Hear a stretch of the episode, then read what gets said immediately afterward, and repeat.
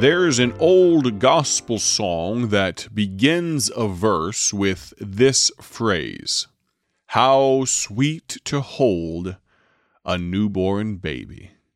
I have two children personally, my little girls, Emmy and Lucy. Some of you may have even heard them on the radio broadcast in weeks or months past, and they are, in my humble opinion, my sweethearts, my cuties.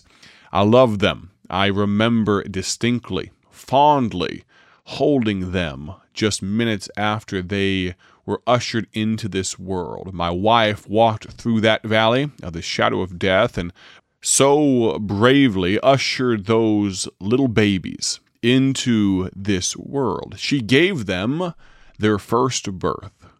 Today, on the Bible Tract Echoes radio broadcast, I'm going to share with you the gospel tract that started it all for our ministry. You see, Bible Tracts Incorporated has been around since 1938, and God used a young man named Paul Levine to uh, give us the genesis, the birth, if you will, of this ministry with a gospel tract called The New birth. You may ask, why are you going to go so in depth into this gospel tract today? Is it out of a sense of nostalgia for the past? Is it just because you have nothing better to talk about? No, my friend. You see, this gospel tract has seen an innumerable amount of people come to a saving knowledge of Jesus Christ, and I have a sneaking suspicion that the Lord would not mind the audio recitation of this particular gospel tract today, he wouldn't mind using it once again.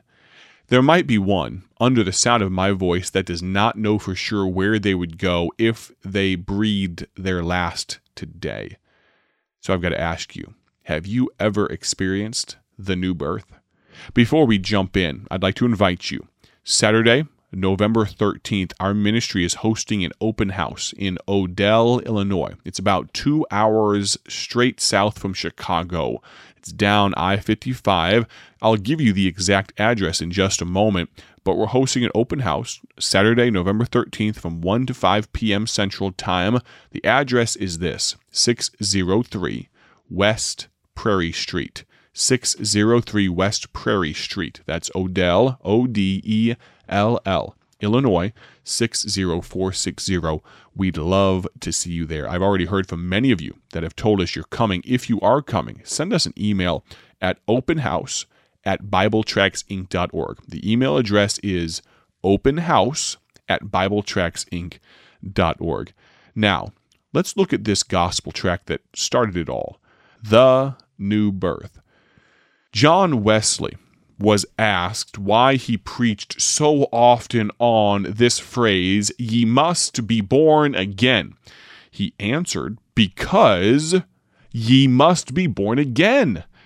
The natural follow up question is this Have you, capital Y, capital O, capital U, have you been born again?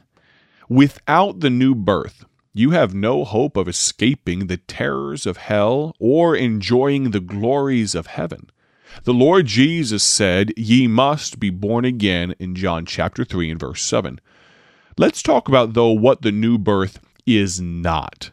It's not religion. You see, Nicodemus, that Pharisee in the Bible, he was a very strict religionist. He celebrated the Passover, he paid tithes, he said prayers, he brought sacrifices, and even tried to keep the law.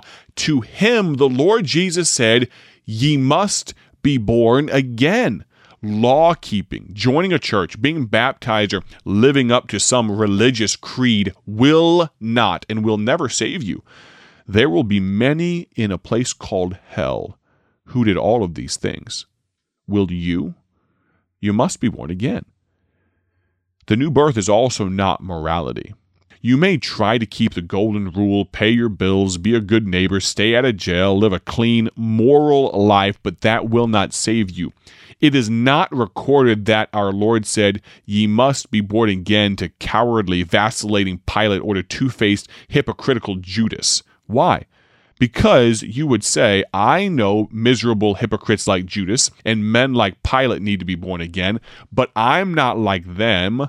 I wouldn't betray Christ with a kiss after professing to be his friend. I wouldn't order Jesus to be beaten and then turned over to a howling, bloodthirsty mob to be crucified.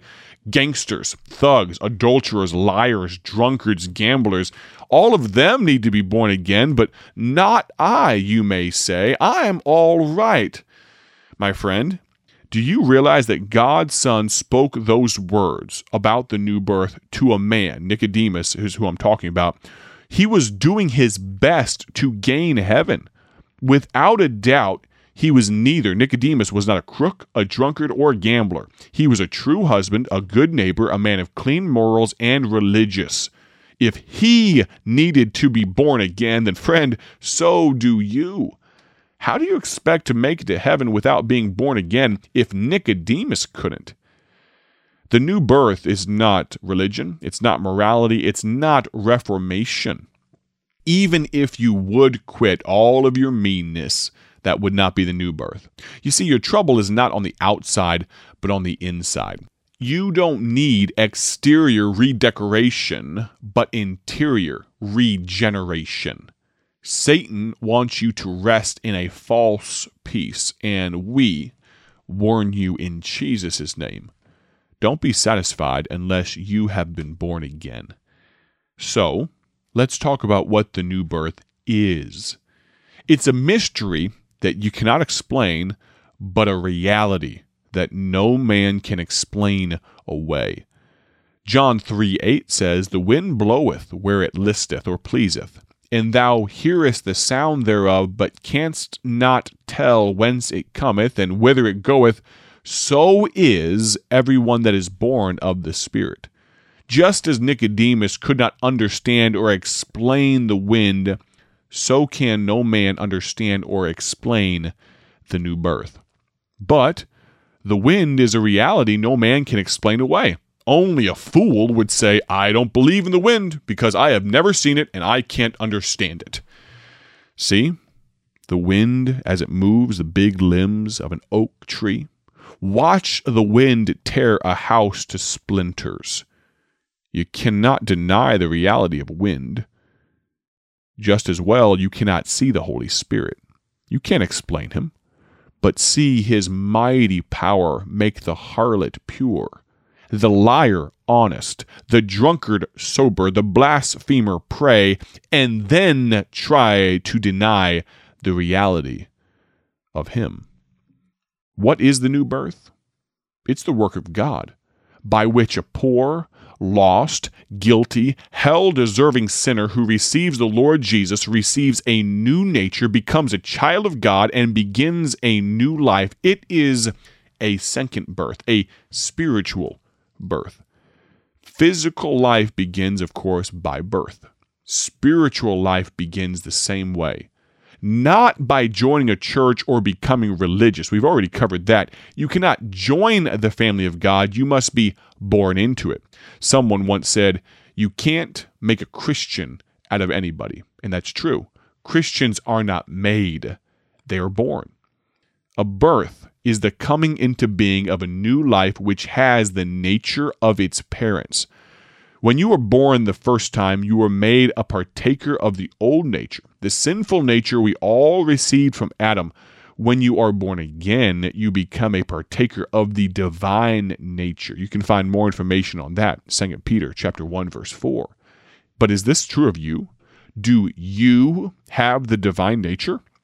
no matter what kind of religious profession you have made, no matter how good a person you may be morally, unless you have been made the partaker of the divine nature, you are not saved.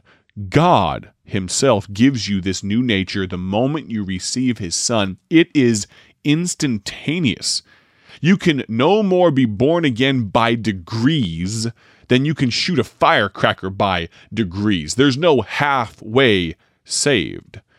When you are born again, you begin living a new life.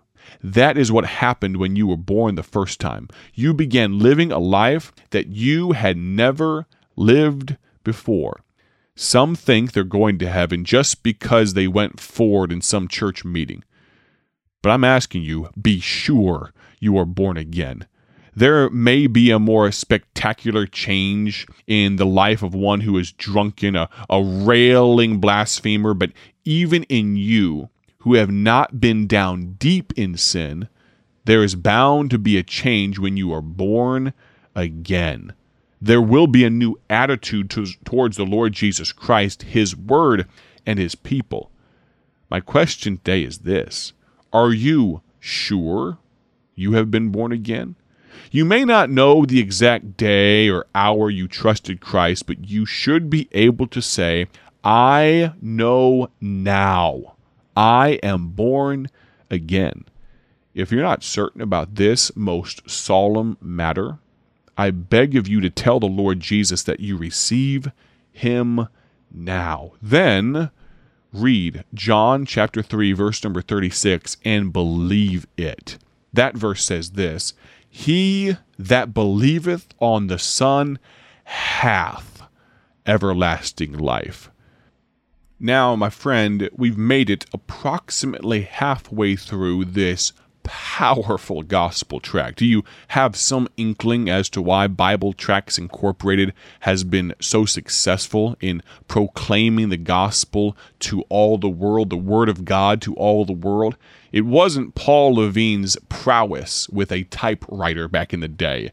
It wasn't his ability with a pen. It wasn't his charisma, though he had a lot of that. It wasn't his singing ability, though he was very talented that way. It's the power of God, and it's the clear presentation of the gospel of Jesus Christ. I've got to ask you. Now, we'll complete this gospel track tomorrow, but I've got to ask you now. Do you realize that you might not have 24 more hours on this earth if God wills it to be so? If you were to slip off into eternity right now, where would you spend it? If you have a question about that, or you're not sure how to word a prayer, would you contact me? You can text me at this phone number. Grab a paper, grab a pen, open up the notes app on your phone, and jot this down. The phone number is this 309 316 7240. Thank you for listening today, but join us tomorrow as we complete this important message. Have a great day for His glory. God bless. Thank you for joining us today for Bible Tract Echoes, a ministry of Bible Tracts Incorporated.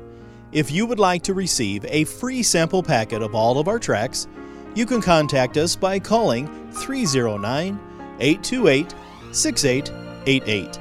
That's 309 828 6888. Our mailing address is P.O. Box 188, Bloomington, Illinois 61702. A faster way to contact us is to go to our website at BibleTractsInc.org. That's BibleTractsInc.org. There you will find more information about our ministry and details on how you can support Bible Tracts Incorporated. Thanks for listening, and may the Lord richly bless you as you serve Him.